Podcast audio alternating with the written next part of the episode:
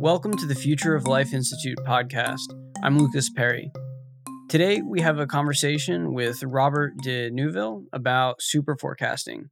But before I get more into the episode, I have two items I'd like to discuss. The first is that the Future of Life Institute is looking for the 2020 recipient of the Future of Life Award. For those not familiar, the Future of Life Award is a $50,000 prize that we give out to an individual who, without having received much recognition at the time of their actions, has helped to make the world dramatically better than it may have been otherwise. The first two recipients were Vasily Arkhipov and Stanislav Petrov, two heroes of the nuclear age. Both took actions at great personal risk to possibly prevent an all out nuclear war. And the third recipient was Dr. Matthew Meselson, who spearheaded the international ban on bioweapons. Right now, we're not sure who to give the 2020 Future of Life Award to. That's where you come in. If you know of an unsung hero who has helped to avoid global catastrophic disaster, or who has done incredible work to ensure a beneficial future of life, please head over to the Future of Life Award page and submit a candidate for consideration. The link for that page is on the page for this podcast or the description wherever you might be listening. You can also just search for it directly. If your candidate is chosen, you will receive $3,000 as a token of our appreciation.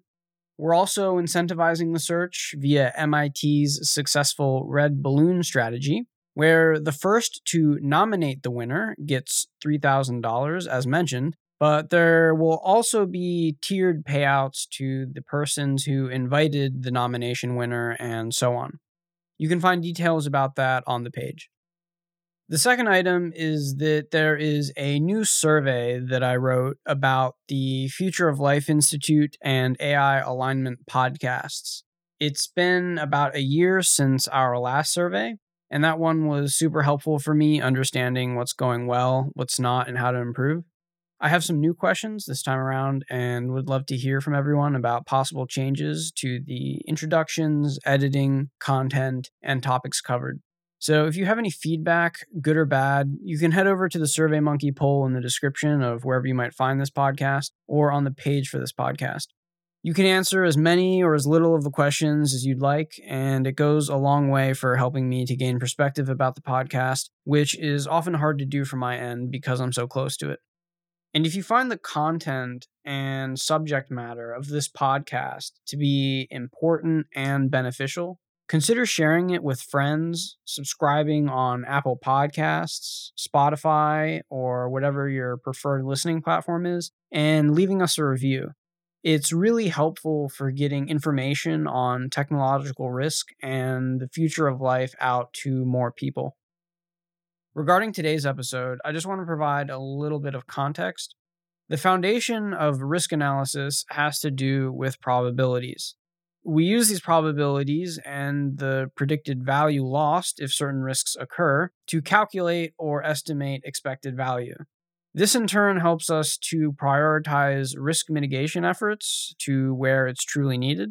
So it's important that we're able to make accurate predictions about the likelihood of future events and risk so that we can take the appropriate action to mitigate them. This is where super forecasting comes in. Robert de Neufville is a researcher, forecaster, and futurist with degrees in government and political science from Harvard and Berkeley. He works particularly on the risks of catastrophes that might threaten human civilization. He is also a super forecaster, since he was among the top 2% of participants in IARPA's Good Judgment Forecasting Tournament he has taught international relations, comparative politics, and political theory at Berkeley and San Francisco State. He has written about politics for The Economist, The New Republic, The Washington Monthly, and Big Think. And with that, here's my conversation with Robert de Neufville on super forecasting. All right, Robert, thanks so much for coming on the podcast. It's great to be here.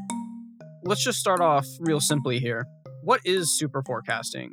Say if you meet someone, a friend or family member of yours asks you what you do for work, how do you explain what super forecasting is?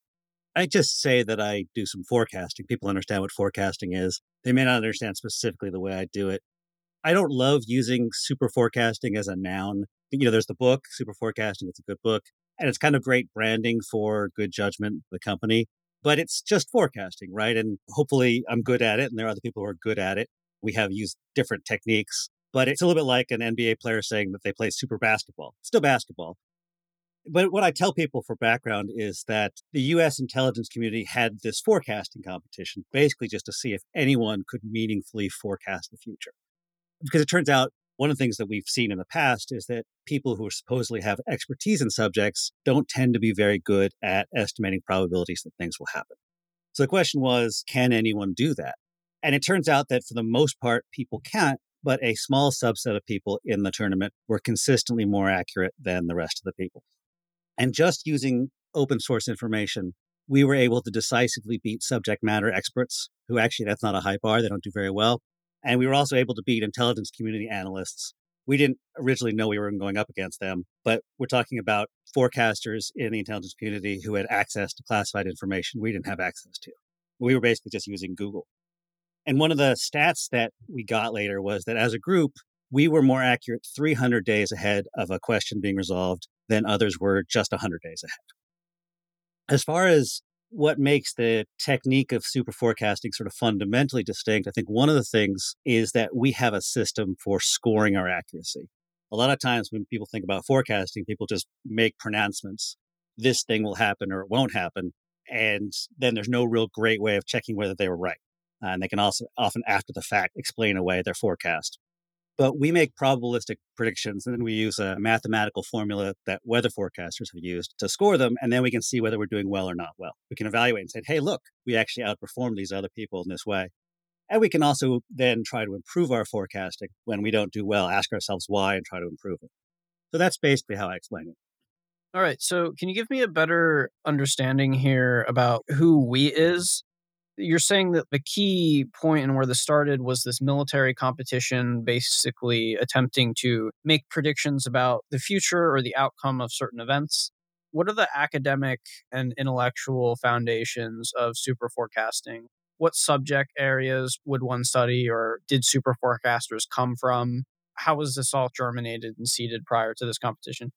It actually was the intelligence community although i think military intelligence participated in this but I mean, I didn't study to be a forecaster, and I think most of us didn't. I don't know if there really has been a formal study that would lead you to be a forecaster. People just learned subject matter and then applied that in some way. There must be some training that people had gotten in the past, but I don't know about it. There was a famous study by Phil Tetlock, I think in the 90s it came out, uh, a book called Expert Political Judgment. And he found essentially that experts were not good at this. But what he did find, he made a distinction between foxes and hedgehogs, you might have heard. Hedgehogs are people that have one way of thinking about things, one system, one ideology, and they apply it to every question, just like the hedgehog has one trick and it's its spines. Hedgehogs didn't do well. If you were a Marxist or equally uh, dyed in the wool Milton Friedman capitalist, and you applied that way of thinking to every problem, you tended not to do as well at forecasting. But there's this other group of people that he found did a little bit better, and he called them foxes. And foxes are tricky. They have all sorts of different approaches. They don't just come in with some dogmatic ideology, they look at things from a lot of different angles. So that was sort of the initial research that inspired him. Now, there's other people that were talking about this, but it was ultimately Phil Tetlock and Barb Mellers' group that outperformed everyone else. They looked for people that were good at forecasting and they put them together in teams and they aggregated their scores with algorithmic magic we had a variety of different backgrounds. If you saw any of the press initially, the big story that came out in the press was that we were just regular people. There was a lot of talk about so and so was a housewife. And that's true. We weren't people that had a reputation for being great pundits or anything. That's totally true. I think that was a little bit overblown though, because it made it sound like so and so was a housewife and no one knew that she had this skill. Otherwise, she was completely unremarkable. In fact, super forecasters as a group tended to be highly educated with advanced degrees. They tended to have backgrounds where they lived in a bunch of different countries. The thing that correlates most with forecasting ability seems to be basically intelligence, performing well on measures of intelligence tests. And also, I should say that a lot of very smart people aren't good forecasters. Just being smart isn't enough, but that's one of the strongest predictors of forecasting ability. That's not as good a story for journalists. So it wasn't crystals. If, if you do surveys of the way super forecasters think about the world, they tend not to do what you would call magical thinking. Some of us are religious. I'm not. But for the most part, the divine isn't an explanation in their forecast. They don't use God to explain it. They don't use things that you might consider superstition. Maybe that seems obvious, but it's a very rational group. How is super forecasting done and what kinds of models are generated and brought to bear? As a group, we tend to be very numerate. That's one thing that correlates pretty well with forecasting ability. When I say they come from a lot of backgrounds, I mean there are doctors, pharmacists, engineers. I'm a political scientist. There are actually a fair number of political scientists, some people who are in finance or economics, but they all tend to be people who could make at least a simple spreadsheet model. We're not all statisticians, but have at least a intuitive familiarity with statistical thinking and intuitive concept of Bayesian updating. As far as what the approach is, I mean, we make a lot of simple models, often not very complicated models, I think, because often when you make a complicated model, you end up overfitting the data and drawing falsely precise conclusions, at least when we're talking about complex, real world, political sciencey kind of situations.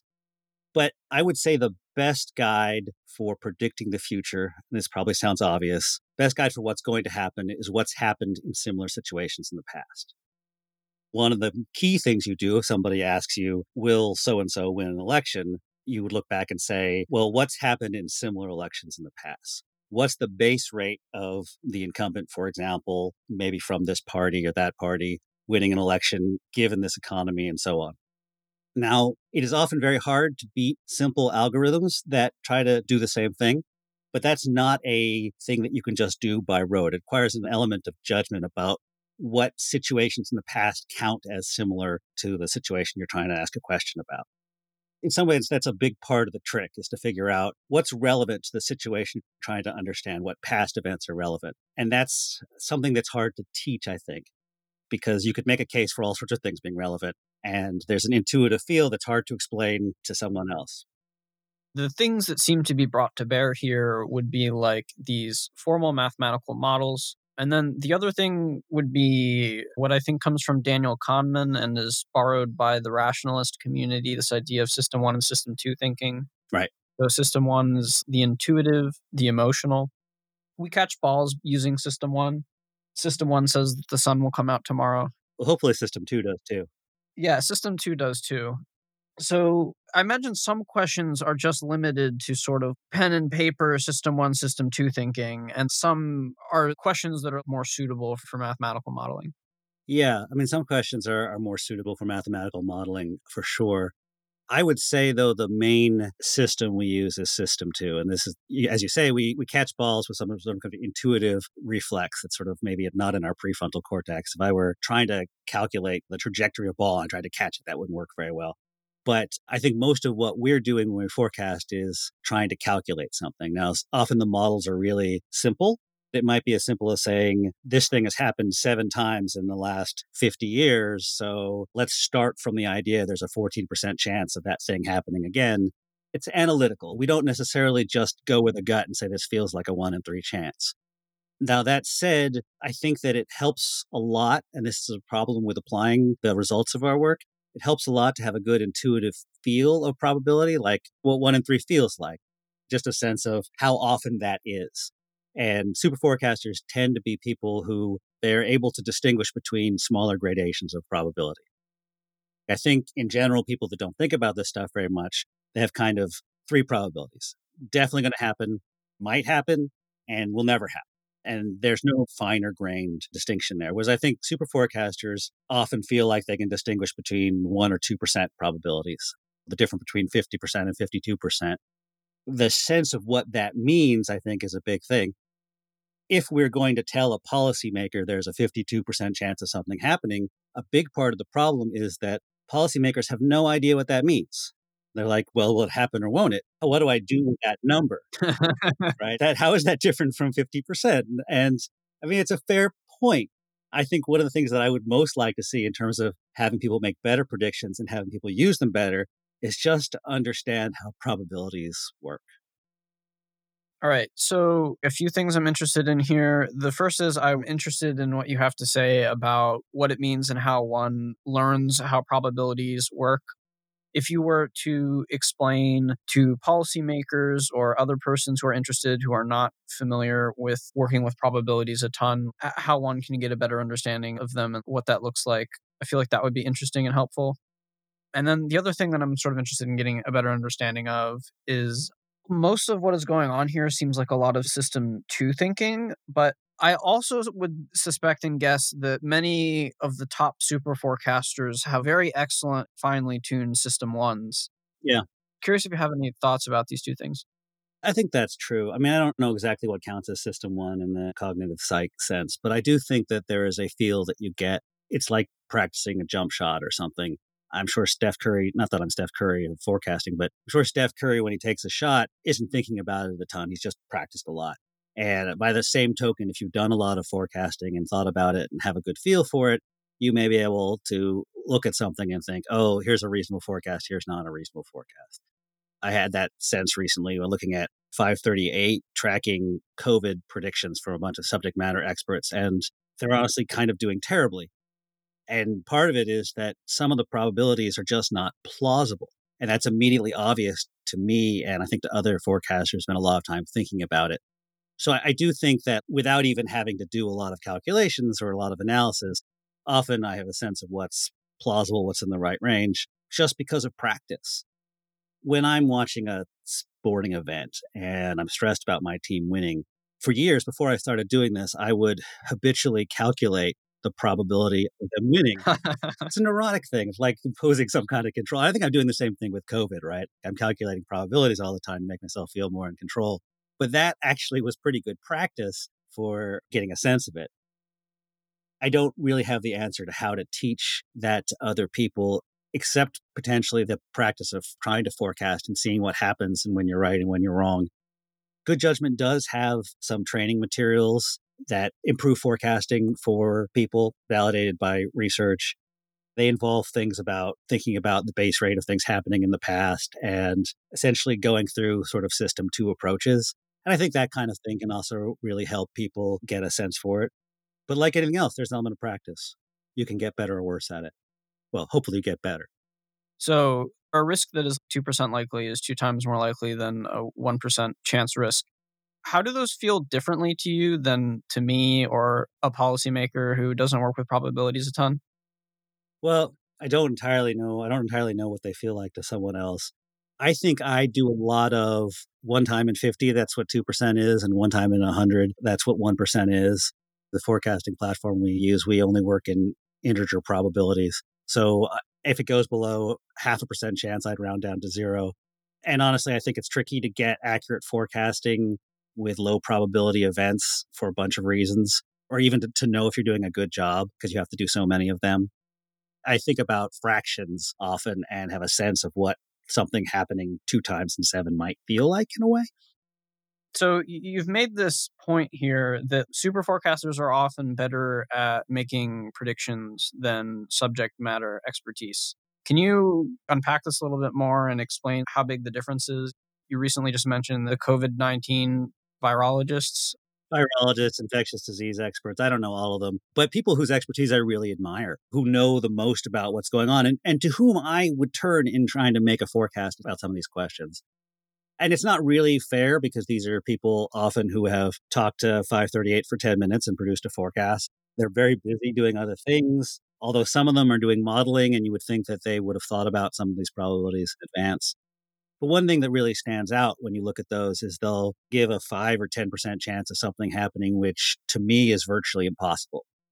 And I don't think it's their better knowledge of virology that makes it think it's more likely. I think it's having thought about what 5 or 10% means a lot. Well, they think it's not very likely and they assign it what sounds like a low number. That's my guess. I don't really know what they're doing. What's an example of that? Recently, there were questions about how many tests would be positive by a certain date. And they assigned a real chance, like a 5 or 10%, I don't remember exactly the numbers, but way higher than I thought it would be for there being below a certain number of tests. And the problem with that was it would have meant essentially that all of a sudden the number of tests that were happening positive every day would drop off a cliff. Go from, I don't know how many positive tests there are a day, 20 some thousand in the US. All of a sudden that would drop to like two or 3,000. And this, we're talking about forecasting like a week ahead. So, really a short timeline. It just was never plausible to me that all of a sudden tests would stop turning positive. There's no indication that that's about to happen. There's no reason why that would suddenly shift. I mean, maybe I can always say maybe there's something that a virologist knows that I don't, but I, I've been reading what they're saying. So, how would they think that it would go from 25,000 a day to 2,000 a day over the next six days? I'm going to assign that basically a 0% chance. Another thing that's really striking, and I think this is generally true, and it's true to some extent of super forecast. We've had a little bit of an argument on our super forecasting platform. People are terrible at thinking about exponential growth. They really are. So they really underpredicted the number of cases and deaths, even again, like a week or two in advance, because it was orders of magnitude higher than the number at the beginning of the week. But a computer that had like an algorithm to fit an exponential curve would have had no problem doing it. And basically, I think that's what the good forecasters did is we fit an exponential curve and said, I don't even need to know many of the details over the course of a week. My outside knowledge of the progression of the disease and vaccines or whatever isn't going to make much difference. And as I said, it's often hard to beat a simple algorithm. But the virologists and infectious disease experts weren't applying that simple algorithm.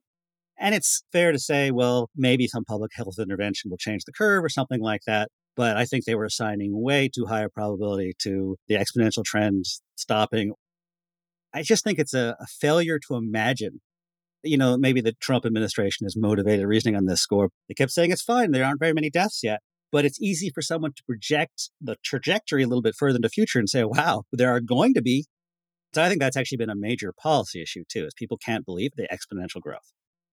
There's this tension between mm. not trying to panic everyone in the country or you're unsure if this is the kind of thing that's an exponential or you just don't really intuit how exponentials work.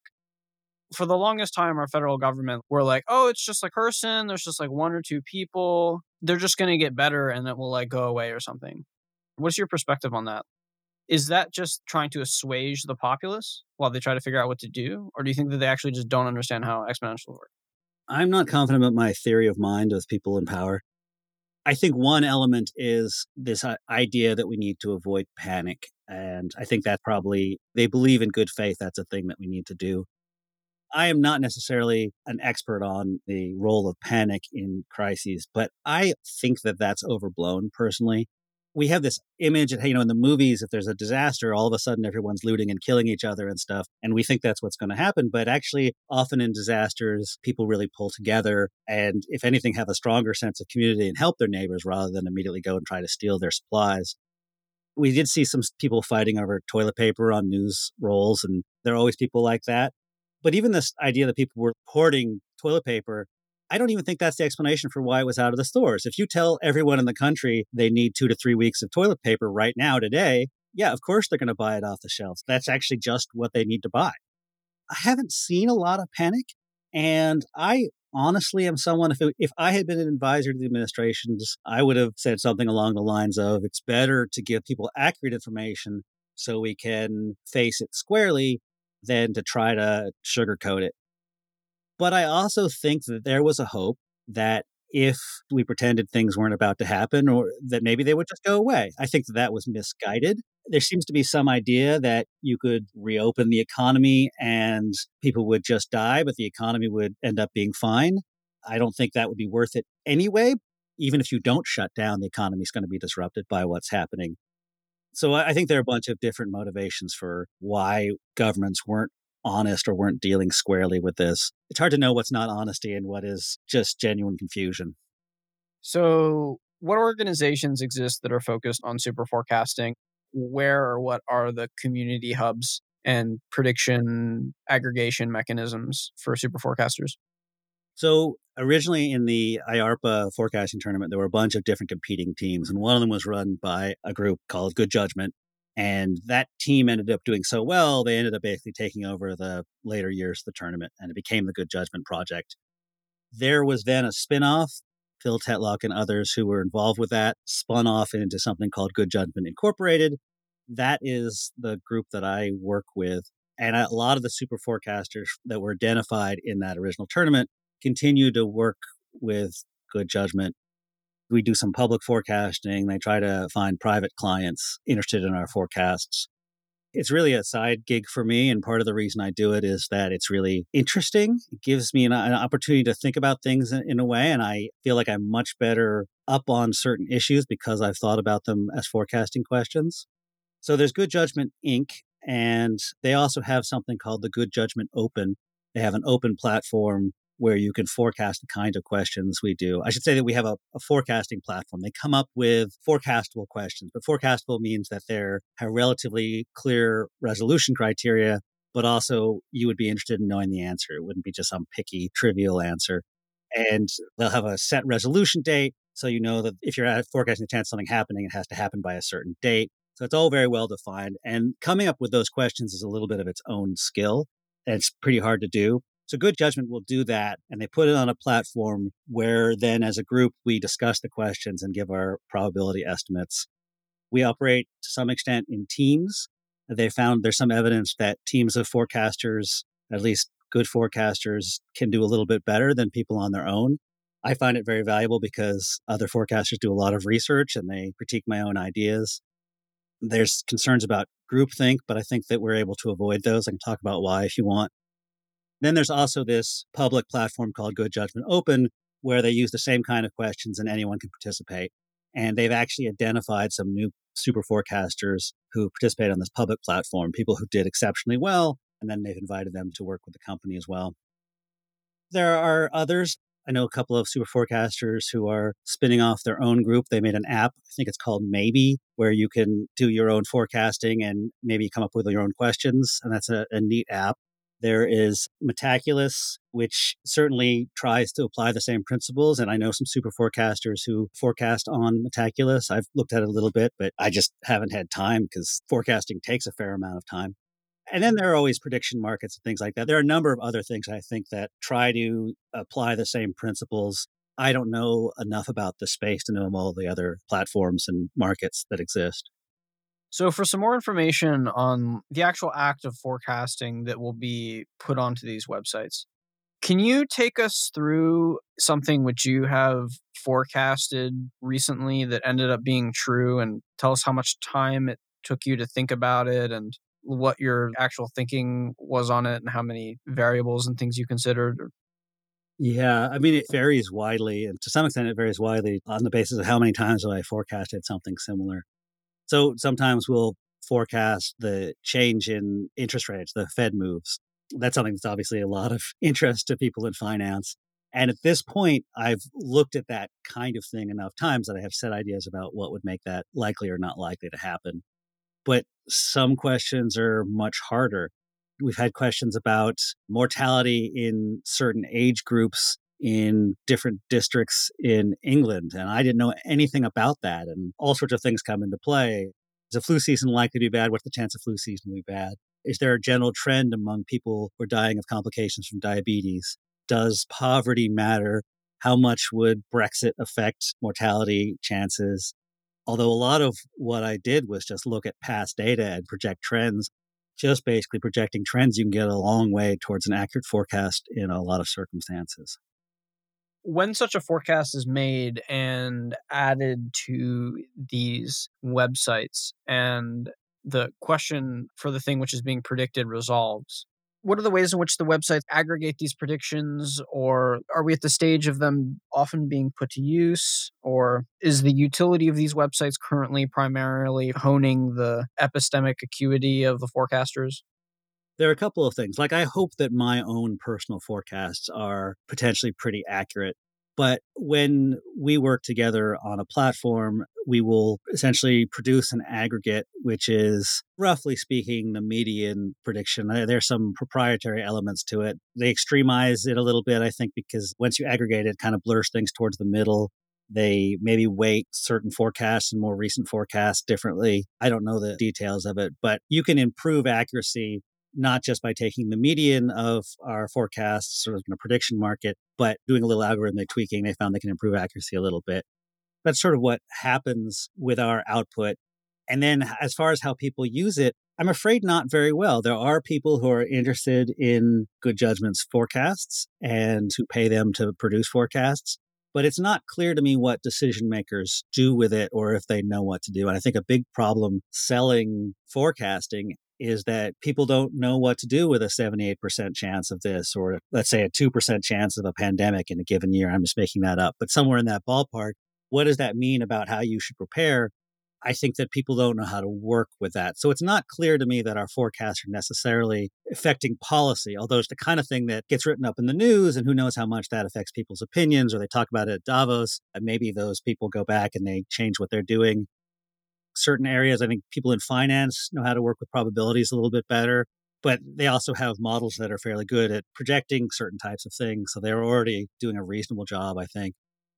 I wish it were used better if I were the advisor to a president, I would say you should create a predictive intelligence unit using super forecasters, maybe give them access to some classified information, but even using open source information, have them predict probabilities of certain kinds of things, and then develop a system for using that in your decision making.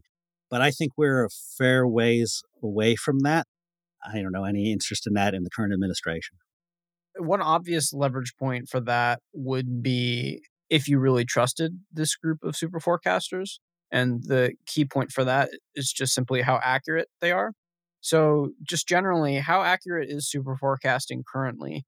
If we took the top 100 super forecasters in the world, how accurate are they over history? I mean, we do keep score, right? But it depends a lot on the difficulty of the question that you're asking. If you ask me whether the sun will come up tomorrow, yeah, I'm very accurate. If you ask me to predict a random number generator between 1 and 100, I'm not very accurate. And it's hard often to know with a given question how hard it is to forecast. I have what's called a Brier score, essentially a mathematical way of correlating your forecast, the probabilities you give with the outcomes. A lower Brier score essentially is a better fit. So I could tell you what my Brier score was on the questions I forecasted in the last year. And I can tell you that it's better than a lot of other people's Brier scores. And that's the way you know I'm doing a good job. But it's hard to say how accurate that is in some absolute sense. It's like saying how good are NBA players at taking jump shots. It depends where they're shooting from. That said, I think broadly speaking, we are the most accurate so far. Super forecasters had a number of challenges. And I mean, I'm proud of this. I've pretty much crushed all comers They've tried to bring artificial intelligence into it. We're still, I think, as far as I know, the gold standard of forecasting, but we're not prophets by any means. Accuracy for us is saying there's a 15% chance of this thing in politics happening. And then when we do that over a bunch of things, yeah, 15% of them end up happening. It is not saying this specific scenario will definitely come to pass. We're not prophets getting the well calibrated probabilities over a large number of forecasts is the best that we can do any right now and probably in the near future uh, for these complex political social questions. Would it be skillful to have some sort of standardized group of expert forecasters rank the difficulty of questions, which then you would be able to better evaluate and construct a Brier score for persons? It's an interesting question. I think I could probably tell you, I'm sure other forecasters could tell you which questions are relatively easier or harder to predict. Things where there's a clear trend and there's no good reason for it changing are relatively easy to predict. Things where small differences could make it tip into a lot of different end states are hard to predict, and I could sort of have a sense initially what those would be. I don't know what the advantage of ranking questions like that and then trying to do some weighted adjustment. I mean, maybe you could, but the best way that I know of to really evaluate forecasting skill is to compare it with other forecasters. That sets kind of a baseline. What do you know other good forecasters come up with, and what do average forecasters come up with, and can you beat prediction markets? I think that's the best way of evaluating relative forecasting ability. But I'm not sure it's possible that some kind of weighting would be useful in some context. I hadn't really thought about it. All right. So You work both as a super forecaster, as we've been talking about, but you also have a position at the Global Catastrophic Risk Institute. Can you provide a little bit of explanation for how super forecasting and existential and global catastrophic risk analysis are complementary? What we produce at GCRI, a big part of our product is academic research. And there are a lot of differences. If I say there's a 10% chance of something happening on a forecasting platform, I have an argument for that. I can try to convince you that my rationale is good but it's not the kind of argument that you would make in an academic paper. It wouldn't convince people it was 100% right.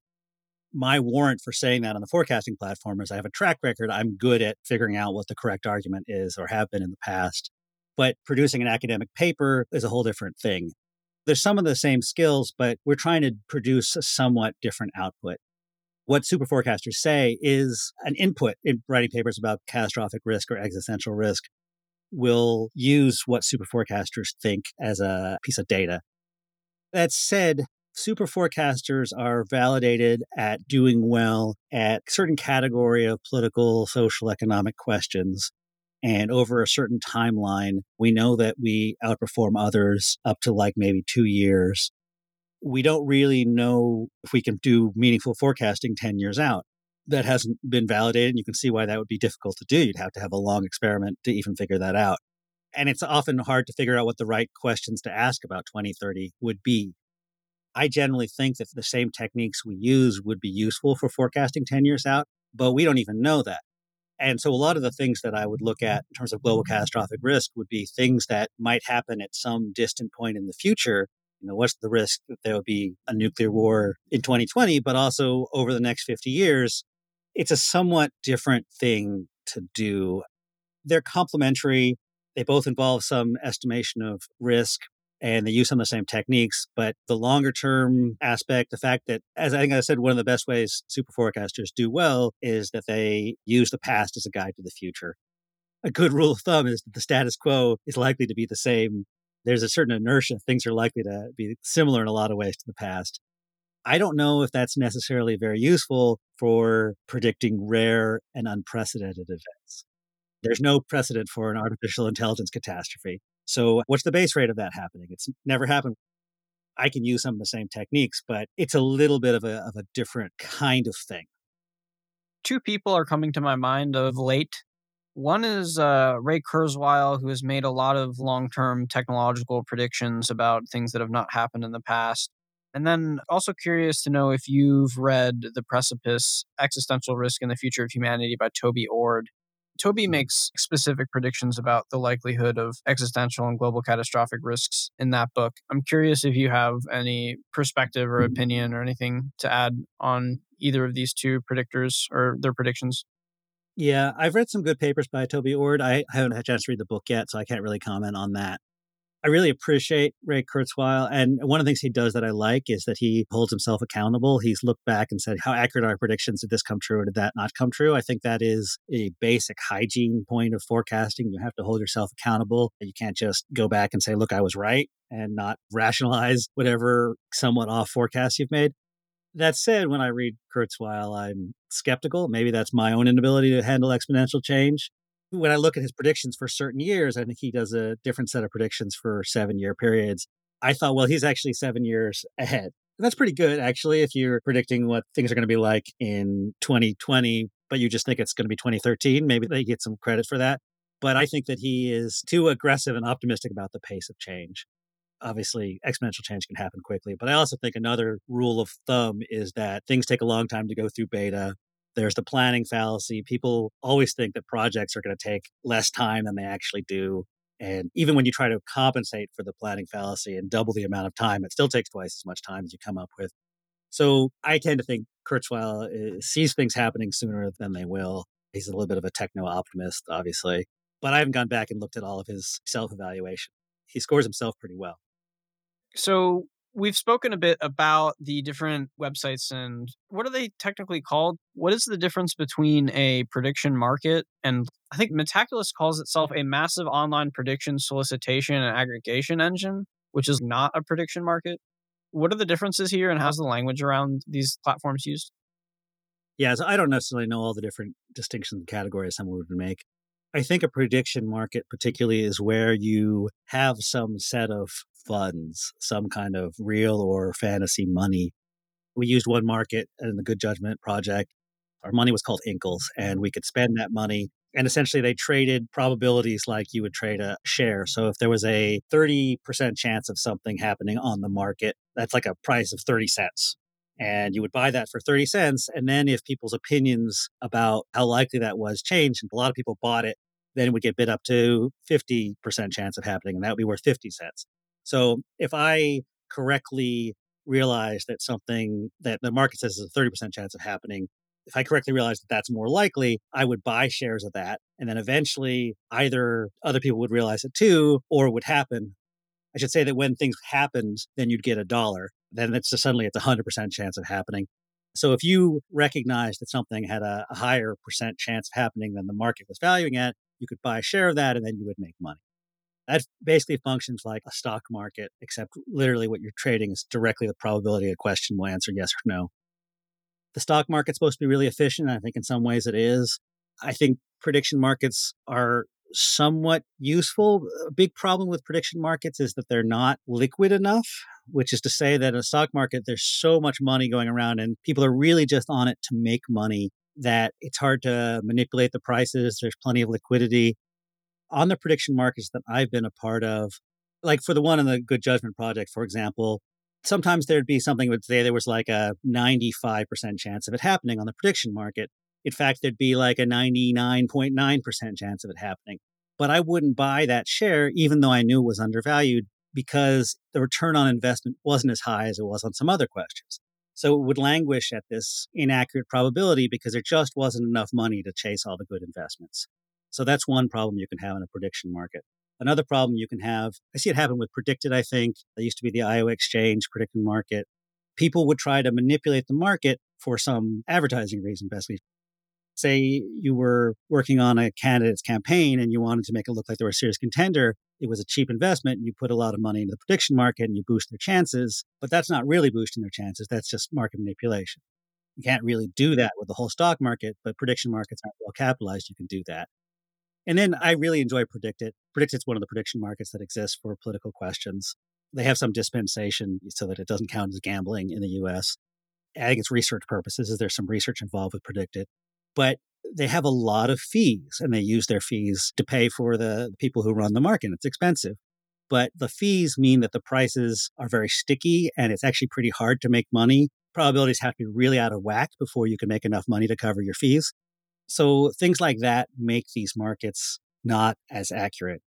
I also think that although we've all heard about the wisdom of the crowds, and broadly speaking, crowds might do better than just a random person, they can also do a lot of herding behavior that good forecasters wouldn't do. And sometimes the crowds overreact to things. And I, I don't always think the probabilities that prediction markets come up with are very good.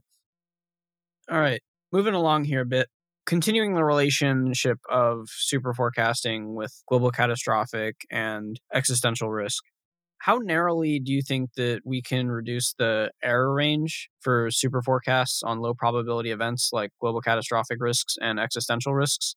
If a group of forecasters settled on a point estimate of 2% chance for some kind of global catastrophic or existential risk, but with an error range of like 1%, that dramatically changes how useful the prediction is because of its major effects on risk. How accurate do you think we can get, and how much do you think we can squish the probability range? That's a really hard question. When we produce forecasts, I don't think there's necessarily clear error bars built in one thing that good judgment will do is it will show where forecasters all agree the probability is 2%, and then it'll show if there's actually a wide variation. Some think it's 0%, some think it's 4%, or something like that. And that maybe tells you something. And if we had a lot of very similar forecasts, maybe you could look back and say, we tend to have an error of this much. But for the kinds of questions we look at with catastrophic risk, it might really be hard to have a large enough n. Hopefully, it's hard to have a large n where you could really compute an error range. If our aggregate spits out a probability of 2%, it's difficult to know in advance for a somewhat unique question how far off we could be. I don't spend a lot of time thinking about frequentist or Bayesian interpretations of probability or counterfactuals or whatever. But at some point, if I say there's a 2% probability of something and then it happens, I mean, it's hard to know what my probability meant. Maybe we live in a deterministic universe and that was 100% going to happen. And I simply fail to see the signs of it.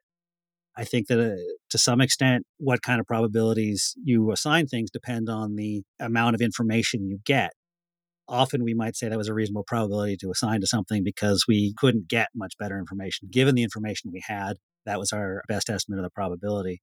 But it might always be possible to know with more confidence if we got better information.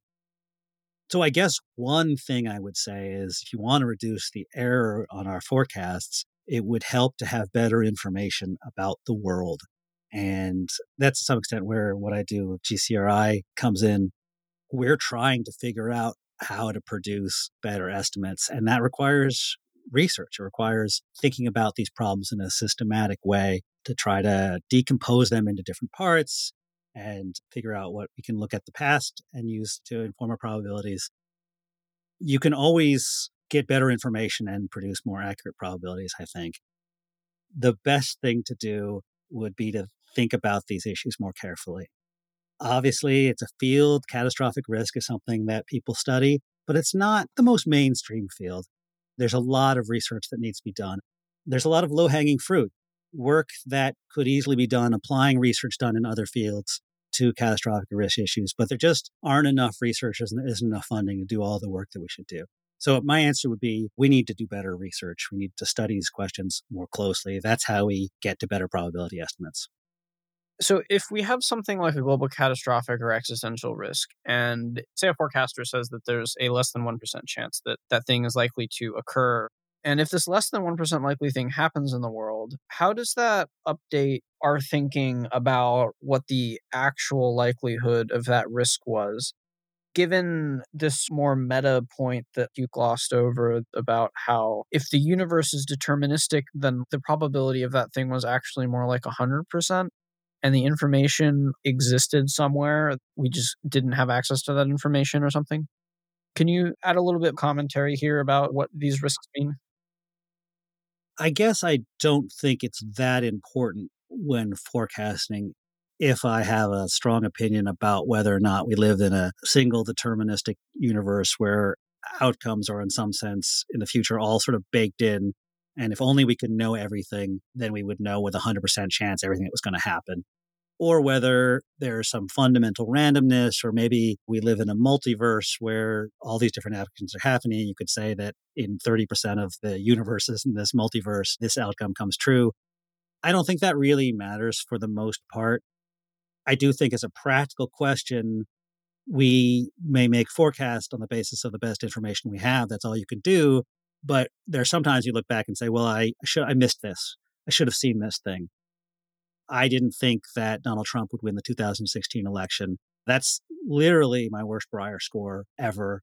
I'm not alone in that. And I comfort myself by saying there was actually genuinely small differences made a, a huge impact. But there are other forecasters who saw it better than I did. Nate Silver didn't think that Trump was a lock, but he thought it was more likely, and he thought it was more likely for the right reasons that you could get this correlated polling error in a certain set of states that would hand Trump the electoral college. So, in retrospect, I think in that case, I should have seen something what Nate Silver did. Now, I don't think in practice it's possible to know enough about an election to get in advance who's going to win. I think we still have to use the tools that we have, which are things like polling. In complex situations, there's always stuff that I missed when I make a mistake, and I can look back and say, I should have done a better job figuring that stuff out. I do think, though, the kinds of questions we forecast, there's a certain irreducible, I don't want to say randomness because I'm not making a position on whether the universe is deterministic, but irreducible uncertainty about what we're realistically able to know. And we have to base our forecasts on the information that's possible to get. I don't think that you know, metaphysical interpretation is that important to figuring out these questions. Maybe it comes up a little bit more with unprecedented one off events. Even then, I think you're still trying to use the same information to estimate probabilities. Yeah, that makes sense. There's only the set of information that you have access to. Let me add something actually. It occurs to me one of the things that super forecasters are proud of is that we beat these intelligence analysts that had access to classified information. And I think that if we had access to more information, I mean, we're doing our research on Google, right? Or maybe occasionally we'll write a government official and get a FOIA request or something. But we're using open source intelligence. And it, I think it would probably help if we had access to more information. That would inform our forecasts. But sometimes more information actually hurts you. People have talked about a classified information bias that if you have secret information that other people don't have, you are likely to think that is more valuable and useful than it actually is. And you overweight the classified information. But if you have that secret information, I don't know if it's an ego thing. You want to have a different forecast that other people don't have access to. It makes you special. You have to be a little bit careful. More information isn't always better. Sometimes the easy to find information is actually really dispositive and is enough. And if you search for more information, you can find stuff that is irrelevant to your forecast, but think that it is relevant. So, if there's some sort of risk and the risk occurs after the fact, how does one update what the probability was more like? Depends a little bit of the context. If you want to evaluate my prediction, if I say that I thought there was a 30% chance uh, the original Brexit vote would be to leave England, that actually was more accurate than some other people, but I didn't think it was likely. Now, in hindsight, should I have said 100%? Somebody might argue that I should have, that if you'd really been paying attention, you would have known 100%. But, like, how do we know it wasn't 5% and we live in a rare world? We don't. We don't.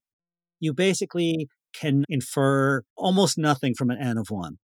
Like, if I say there's a 1% chance of something happening and it happens, you can be suspicious that I don't know what I'm talking about, even from that N of one. But there's also a chance that there was a 1% chance that it happened and that was the one time in 100. To some extent, that could be my defense of my prediction that Hillary was going to win. I should talk about my failures. The night before, I thought there was a 97% chance that Hillary would win the election. And that's terrible. And I think that that was a bad forecast in hindsight. But I will say that typically when I've said there's a 97% chance of something happening, they have happened. I've made more than 30 some predictions that things are going to be 97% likely. And that's the only one that's been wrong. So maybe I'm actually well calibrated. Maybe that was the 3% thing that happened. You can only really judge over a body of predictions. And if somebody is always saying there's a 1% chance of things happening and they always happen, then that's not a good forecaster. But that's a little bit of a problem when you're looking at really rare, unprecedented events it's hard to know how well someone does at that because you don't have an N of hopefully more than one. It is difficult to assess those things. Now we're in the middle of a pandemic. And I think that the fact that this pandemic happened maybe should update our beliefs about how likely pandemics will be in the future. You know, there was the Spanish flu and the Asian flu and this. And, you know, so now we have a little bit more information about the base rate which these things happen. It's a little bit difficult because 1918 is very different from 2020. The background rate of risk may be very different from what was in 1918. So you want to try to take those factors into account. But each event does give us some information that we can use for estimating the risk in the future. You can do other things. A lot of what we do as a good forecaster is inductive, right? But you can use deductive reasoning. You can, for example, with rare risks, decompose them into the steps that would have to happen for them to happen what systems have to fail for a nuclear war to start, or what are the steps along the way to potentially an artificial intelligence catastrophe. And I might be able to estimate the probability of some of those steps more accurately than I estimate the whole thing. So that gives us some kind of analytic methods to estimate probabilities, even without a real base rate of the thing itself happening. So, related to actual policy work and doing things in the world, the thing that becomes skillful here seems to be to use these probabilities to do expected value calculations to try and estimate how much resources should be fed into mitigating certain kinds of risks. Yeah. The probability of the thing happening requires a kind of forecasting, and then also the value that is lost requires another kind of forecasting. What are your perspectives or opinions on super forecasting and expected value calculations and their use in decision making and hopefully someday more substantially in government decision making around risk. We were talking earlier about the inability of policymakers to understand probabilities. I think one issue is that a lot of times when people make decisions, they want to just say, what's going to happen? I'm going to plan for the single thing that's going to happen. But as a forecaster, I don't know what's going to happen. I might, if I'm doing a good job, know there's a certain percent chance that this will happen, and a certain percent chance that that will happen. And in general, I think that policymakers need to make decisions over sort of the space of possible outcomes with uh, planning for contingencies and I think that is a more complicated exercise than a lot of policymakers want to do. I mean, I think it does happen, but it requires being able to hold in your mind all these contingencies and plan for them simultaneously. And I think that with expected value calculations, to some extent, that's what you have to do. That gets very complicated very quickly. When we forecast questions, we might forecast some discrete fact about the world and how many COVID deaths will there be by a certain date. And it's neat that I'm good at that. But there's a lot that that doesn't tell you about the state of the world at that time. There's a lot of information that would be valuable in making decisions. I don't want to say infinite because it may be sort of technically wrong, but there is an essentially uncountable amount of things you might want to know, and you might not even know what the relevant questions to ask about a certain space. So it's always going to be somewhat difficult to get an expected value calculation because you can sort of not possibly forecast all the things that might determine the value of something.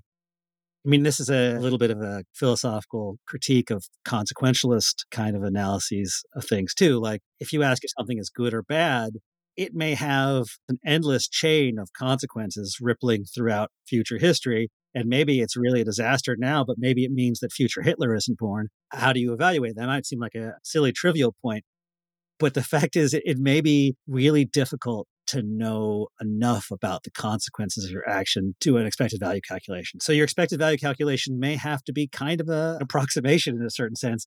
Given broad things we know, these are things that are likely to happen. I still think expected value calculations are good. I just think there's a lot of uncertainty in them. And to some extent, it's probably irreducible. I think it's always better to think about things clearly if you can. It's not the only approach. You have to get buy in from people, and that makes a difference. But the more you can do accurate analysis about things, I think the better your decisions are likely to be.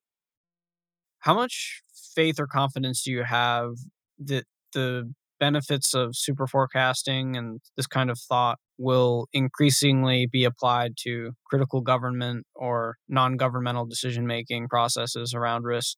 Not as much as I'd like. I think now that we know that people can do a better or worse job of predicting the future, we can use that information and it will eventually begin to be integrated into our governance. I think that that will help. But in general, you know, my background's in political science and political science is, I want to say, kind of discouraging. You learn that even under the best circumstances, outcomes of political struggles over decisions are not optimal and you could imagine some kind of technocratic decision making system, but even that ends up having its problems, or the technocrats end up just lining their own pockets without even realizing they're doing it or something. So I'm a little bit skeptical about it. And right now, what we're seeing with the pandemic, I think we systematically underprepare for certain kinds of things. That there are reasons why it doesn't help leaders very much to prepare for things that will never happen. And with something like a public health crisis, the deliverable is for nothing to happen. And if you succeed, it looks like all your money was wasted. But in fact, you've actually prevented anything from happening, and that's great. The problem is that that creates an under incentive for leaders. They don't get credit for preventing the pandemic that no one even knew could have happened.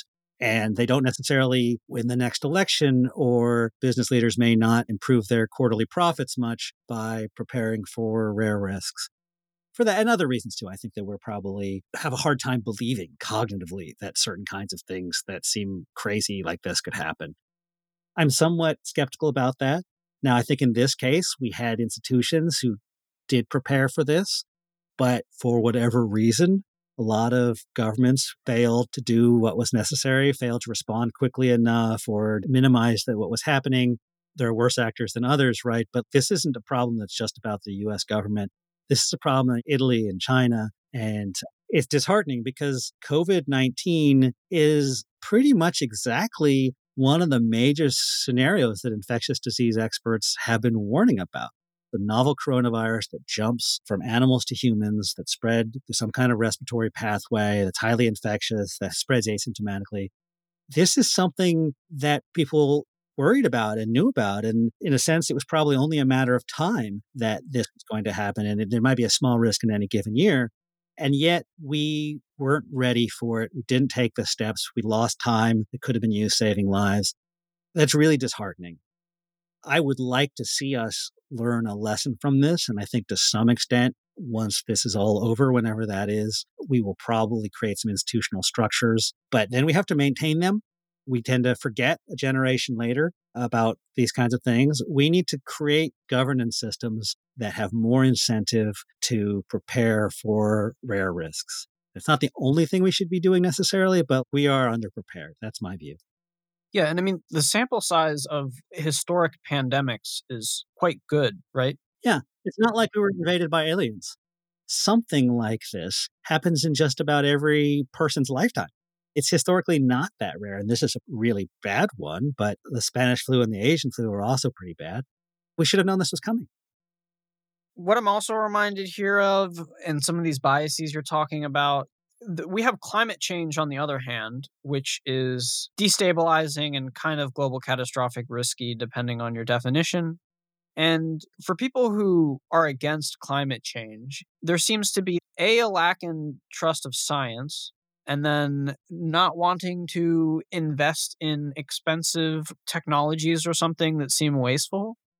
I'm just reflecting here on all of the biases that fed into our inability to prepare for COVID well, I don't think the distrust of science is sort of a thing that's out there. I mean, it, maybe to some extent it is, but it's also a deliberate strategy that people with interests in continuing, for example, the fossil fuel economy have deliberately tried to cloud the issue, to create distrust in science, to create phony studies that make it seem that climate change isn't real, we thought a little bit about this at GCRI about how this might happen with artificial intelligence. You can imagine that somebody with a financial interest might try to discredit the risks and make it seem safer than it is. And maybe they even believe that to some extent. Nobody really wants to believe that the thing that's getting them a lot of money is actually evil. So I think distrust in science really isn't an accident. It's a deliberate strategy, and it's difficult to know how to combat it there are strategies you can take, but it's a struggle, right? There are people who have an interest in keeping scientific results quiet. Yeah. Do you have any thoughts then about how we could increase the uptake of using forecasting methodologies for all manner of decision making? Seems like generally you're pessimistic about it right now. Yeah, I, I, am a little pessimistic about it. I mean, one thing is that I think that we've tried to get people interested in our forecasts, and a lot of people just don't know what to do with them. Now, one thing I think that's interesting is that often people, they're not interested in my saying there's a 78% chance of something happening. What they want to know is, how did I get there? What's my arguments? That's not unreasonable. I really like thinking in terms of probabilities, but I think it often helps people understand what the mechanism is because it tells them something about the world that might help them make a decision. So I think one thing that maybe can be done is not to treat it as a black box probability, but to have some kind of algorithmic transparency about our thinking, because that actually helps people, might be more useful in terms of making decisions than just a number. So, is there anything else here that you want to add about COVID 19 in particular? General information or intuitions that you have about how things will go, what the next year will look like, there is tension in the federal government about reopening. There's an eagerness to do that to restart the economy. The US federal government and the state governments seem totally unequipped to do the kind of testing and contact tracing that is being done in successful areas like South Korea. Sometime in the short to medium term, we'll be open and there might be a second wave, and it's going to take a year or so for a vaccine what are your intuitions and feelings or forecasts about what the next year will look like? Again, with a caveat that I'm not a virologist or I'm not an expert in vaccine development and things like that. I have thought about this a lot. I think there was a fantasy, still is a fantasy, that we're going to have what they call a V shaped recovery, that, you know, everything crashed really quickly. Everyone started filing for unemployment as all the businesses shut down. Very different than other types of financial crises, this virus economics, but there was this fantasy that we would sort of put everything on pause put the economy into sort of cryogenic freeze and somehow keep people able to pay their bills for a certain amount of time. And then after a few months, we'd get some kind of therapy or vaccine or it would die down, would suppress the disease somehow. And then we would just give it a jolt of adrenaline and we'd be back and everyone would be back in their old jobs and things would go back to normal. I really don't think that is what's going to happen. I think it is almost thermodynamically harder to put things back together than it is to break them. That there are things about the US economy in particular, the fact that in order to keep getting paid, you actually need to lose your job and go on unemployment in many cases. It's not seamless. It's hard to even get through on the phone lines or to get the funding. I think that even after a few months, the US economy is going to look like a town that's been hit by a hurricane, and we're going to have to rebuild a lot of things. And maybe unemployment will go down faster than it did in previous recessions where it was more about a bubble popping or something. But I just don't think that we go back to normal. I also just don't think we go back to normal in a broader sense. This idea that we're going to have some kind of cure. Again, I'm not a virologist, but I don't think we typically have a therapy that cures viruses the way, you know, antibiotics might be super efficacious against bacteria typically viral diseases, I think, are things we have to try to mitigate. And some cocktail may improve treatments, and we may figure out better things to do with ventilators. Well, you might get the fatality rate down, but it's still going to be pretty bad. And then there's this idea maybe we'll have a vaccine. I've heard people who know more than I do say maybe it's possible to get a vaccine by November. But the problem is, until you can simulate with a supercomputer what happens in the human body, you can't really speed up biological trials. You have to culture things in people, and that takes time. You might say, well, let's don't do all the trials. This is an emergency. But the fact is, if you don't demonstrate that a vaccine is safe and efficacious, you could end up giving something to people that has serious adverse effects or even makes you more susceptible to disease. Like that was a problem with one of the SARS vaccines they tried to come up with originally, is it made people more susceptible. So you don't want to hand out millions and millions of doses of something that's going to actually hurt people. And that's the danger if you skip these clinical trials. So it's really hard to imagine a vaccine in the near future. I don't want to sell short human ingenuity because we're really adaptable, smart creatures and we're throwing all our resources at this. But there's a chance that there's really no great vaccine for this virus. We haven't had great luck with finding vaccines for coronaviruses. It seems to do weird things to the human immune system, and maybe there's evidence that immunity doesn't stick around that long. It's possible that we come up with a vaccine that only provides partial immunity and doesn't last that long. And I think there's a good chance that essentially we have to keep social distancing well into 2021 and that this could be a disease that remains dangerous and we have to continue to keep fighting for years, potentially. I think that we're going to open up, and it is important to open up as soon as we can because what's happening to the economy will literally kill people and cause famines. But on the other hand, we're going to get outbreaks that come back up again. You know, it's going to be like fanning coals if we open up too quickly. And some places we're not going to get it right. And that doesn't save anyone's life. I mean, if it starts up again, the virus disrupts the economy again. So I think this is going to be a thing we are struggling to find a balance to mitigate, and that we're not going to go back to December 2019 for a while, not this year, literally maybe years. And I think that although you know humans have amazing capacity to forget things and go back to normal life, I think that we're going to see permanent changes. I don't know exactly what they are. I think we're going to see permanent changes in the way we live. And I don't know if I'm ever shaking anyone's hands again. We'll see about that. A whole generation of people are going to be much better at washing their hands. I've already gotten a lot better at washing my hands watching tutorials. I was terrible at it. I had no idea how bad I was. Yeah, same. I hope people who've shaken my hand in the past aren't listening. So, the things that will stop this are sufficient herd immunity to some extent or a vaccine that is efficacious. Those seem like the okay, it's about time to go back to normal points, right? Yeah. A vaccine is not a given thing, given the class of coronavirus diseases and how they behave. Yeah eventually, and uh, this is where I really feel like I'm not a virologist, but eventually diseases evolve and we co evolve with them. Whatever the Spanish flu was didn't continue to kill as many people years down the line. And I think that's because people did develop immunity. But also, viruses don't get any evolutionary advantage from killing their hosts. They want to use us to reproduce. Well, they don't want anything, but that advantages them. If they kill us and make us use mitigation strategies, that hurts their ability to reproduce. So, in the long run, and I don't know how long that run is, but eventually we co evolve with it and it becomes endemic instead of epidemic, and it's presumably not as lethal. But I think that is something that we could be fighting for a while.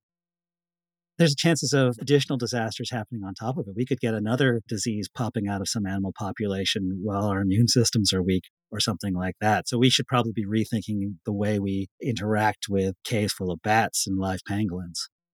All right we just need to be prepared for the long haul here. Yeah, I think so. I'm not sure that most people understand that. I don't think they do. I mean, I, I, guess I don't have my finger on the pulse and I'm not interacting with people anymore, but I don't think people want to understand it. It's hard. I had plans. I did not intend to be staying in my apartment. Having your health is more important and the health of others, but it's hard to face that we may be dealing with a very different new reality. This thing, you know, opening up in Georgia is just completely insane to me their cases have been slowing, but if it's shrinking, it seems to be only a little bit. To me, when they think, talk about opening up, it sounds like they're saying, well, we reduced the extent of this forest fire by 15% so we can stop fighting it now. Well, it's just going to keep growing. You have to actually stamp it out or get really close to it before you can stop fighting it. I think people want to stop fighting the disease sooner than we should because it sucks. I don't want to be doing this. Yeah, it's a new sad fact. And there's a lot of suffering going on right now. Yeah. I feel really lucky to be in a place where there aren't a lot of cases, but I worry about family members in other places. And I can't imagine what it's like places where it's bad. I mean, in Hawaii, people in the hospitality industry and tourism industry have all lost their jobs all at once, and they still have to pay our super expensive rent. Maybe that'll be waived and they won't be evicted, but that doesn't mean they can necessarily get medications and feed their family. And all of these are super challenging for a lot of people. Never mind that other people are in the position of they're lucky to have jobs, but they're maybe risking getting an infection going to work. So they have to make this horrible choice. And maybe they have someone with comorbidities or who's elderly living at home. This is awful. So I understand why people really want to get past this part of it soon. Was it Dr. Fauci that said the virus has its own timeline? One of the things I think that this may be teaching us is certainly reminding me that humans are not in charge of nature, not the way we think we are we're really dominate the planet in a lot of ways, but it's still bigger than us. It's like the ocean or something. You know, you may think you're a good swimmer, but if you get a big wave, you're not in control anymore. And this is a big wave. Yeah. So back to the point of general super forecasting. Suppose you're a really good super forecaster and you're finding well defined things to make predictions about, which is, uh, as you said, sort of hard to do and you have carefully and honestly compared your predictions to reality and you feel like you're doing really well. How do you convince other people that you're a great predictor when almost everyone else is making lots of vague predictions and cherry picking their successes or their interest groups that are biasing and obscuring things to try to have a seat at the table? Or, for example, if you want to compare yourself to someone else who has been keeping a careful track as well, how do you do that technically? I wish I knew the answer to that question. I think it is probably a long process of building confidence and communicating reasonable forecasts and having people see that they were pretty accurate. People trust something like 538 Nate Silvers or Nick Cohen or someone like that because they have been communicating for a while and people can now see they have this track record and they also are explaining how it happens, how they get to those answers. And at least a lot of people started to trust what Nate Silver says. So I think something like that really is the long term strategy. But I think it's hard because a lot of times there's always someone who's saying every different thing at any given time. And if somebody says there's definitely a pandemic going to happen, and they do it in November 2019, then a lot of people may think, wow, that person's a prophet and we should listen to them. To my mind, if you were saying that in November of 2019, that wasn't a great prediction. I mean, you turned out to be right, but you didn't have good reasons for it. At that point, it was still really uncertain unless you had access to way more information than, as far as I know, anyone had access to. But, you know, sometimes those magic tricks where somebody throws a dart at something and, and happens to hit the bullseye might be more convincing than an accurate probabilistic forecast. I think that in order to sell the accurate probabilistic forecasts, you really need to build a track record of communication and build confidence slowly. All right, that makes sense. So, on prediction markets and prediction aggregators, they're pretty well set up to treat questions like will X happen by Y date, where X is some super well defined thing. But lots of things we'd like to know are not really of this form. So, what are other useful forms of question about the future that you come across in your work? And what do you think are the prospects for training and aggregating skilled human predictors to tackle them? What are the other forms of questions? There's always a trade off with designing a question between sort of the rigor of the question, how easy it is to say whether it turned out to be true or not, and how relevant it is to things you might actually want to know. That's often difficult to balance I think that in general, we need to be thinking more about questions. So I wouldn't say here's the different type of question that we should be answering, but rather let's really try to spend a lot of time thinking about the questions, what questions could be useful to answer. I think just that exercise is important. I think things like science fiction are important where they brainstorm a possible scenario and they often fill it out with a lot of detail. But I often think in forecasting, coming up with very specific scenarios is kind of the enemy if you come up with a lot of things that could plausibly happen and you build it into one scenario and you think this is the thing that's going to happen, well, the more specific you've made that scenario, the less likely it is to actually be the exact right one.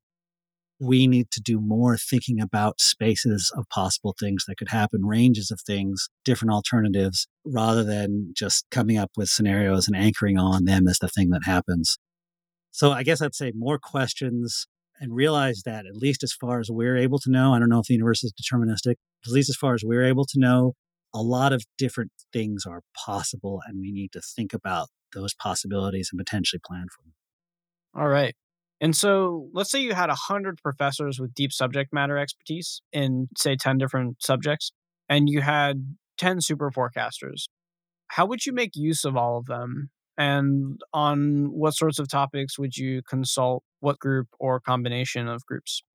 That's a good question. I think we bash on subject matter experts because they're bad at producing probabilistic forecasts. But the fact is that I completely depend on subject matter experts. When I try to forecast what's going to happen with the pandemic, I am reading all the virologists and infectious disease experts because I don't know anything about this. I mean, I know I get some stuff wrong, although I'm in a position where I can actually ask people, hey, what is this? and get their explanations for it. But I would like to see them working together to some extent, having some of the subject matter experts recognize that we may know some things about estimating probabilities that they don't. But also, the more I can communicate with people that know specific facts about things, the better the forecasts I can produce are. I don't know what the best system for that is. I'd like to see more communication. But I also think you could get some kind of a thing where you put them in a room or on a team together to produce forecasts. When I'm forecasting, typically I come up with my own forecast and then I see what other people have said. And I do that so as not to anchor on somebody else's opinion and to avoid groupthink. You're more likely to get groupthink if you have a leader and a team that everyone defers to, and then they all anchor on whatever the leader's opinion is. So I, I try to form my own independent opinion but I think some kind of a Delphi technique where people come up with their own ideas and then share them and then revise their ideas could be useful. And you could involve subject matter experts in that. I would love to be able to just sit and talk with epidemiologists about this stuff. I don't know if they would love it as much to talk to me. I don't know. But I think that that would help us collectively produce better forecasts. I am excited and hopeful for the top few percentage of super forecasters being integrated into more decision making about key issues. All right. So you have your own podcast. Yeah. If people are interested in following you or looking into more of your work at the Global Catastrophic Risk Institute, for example, or following your podcast or following you on social media, where can they do that? Go to the Global Catastrophic Risk Institute's website. It's gcrinstitute.org. So you can see, read about our work. super interesting and I believe super important. We're doing a lot of work now on artificial intelligence risk. There's been a lot of interest in that, but we also talk about nuclear war risk, and there's going to be, I think, a new interest in pandemic risk. So these are things that we think about. I also do have a podcast. I co-host it with two other super forecasters, which sometimes becomes sort of a, like a forecasting politics variety hour. But we have a good time and we do some interviews with other super forecasters. And we've also talked to people about existential risk and artificial intelligence. And that's called NonProphets. We have a blog, nonprophetspod.wordpress.org. But NonProphets, it's N O N P R O P H E T S, like profit, like someone who sees the future, because we are not prophets However, there is also another podcast which I've never listened to and feel like I should, which also has the same name. There's an atheist podcast out of Texas, some atheist comedians. I apologize for taking their name, but we're not them. Uh, so if there's any confusion. One of the things about forecasting is it's super interesting and it's a lot of fun, at least for people like me, to think about things in this way. And there are ways like Good Judgment Open you can do it too. So we talk about that. It's fun. And I recommend everyone get into forecasting. All right. Thanks so much for coming on. And I hope that more people take up forecasting. And it's a pretty interesting lifelong thing that you can participate in and see how well you do over time and keep resolving over actual real world stuff. I hope that more people take this up and that it gets further and more deeply integrated into communities of decision makers on important issues. Yeah. Well, thanks for having me on. It's a super interesting conversation. I really appreciate talking about this stuff. If you found this podcast interesting or useful, consider sharing it on social media, forums, with friends, or wherever you think it might be found valuable. We'll be back again next month with another episode in the FLI podcast.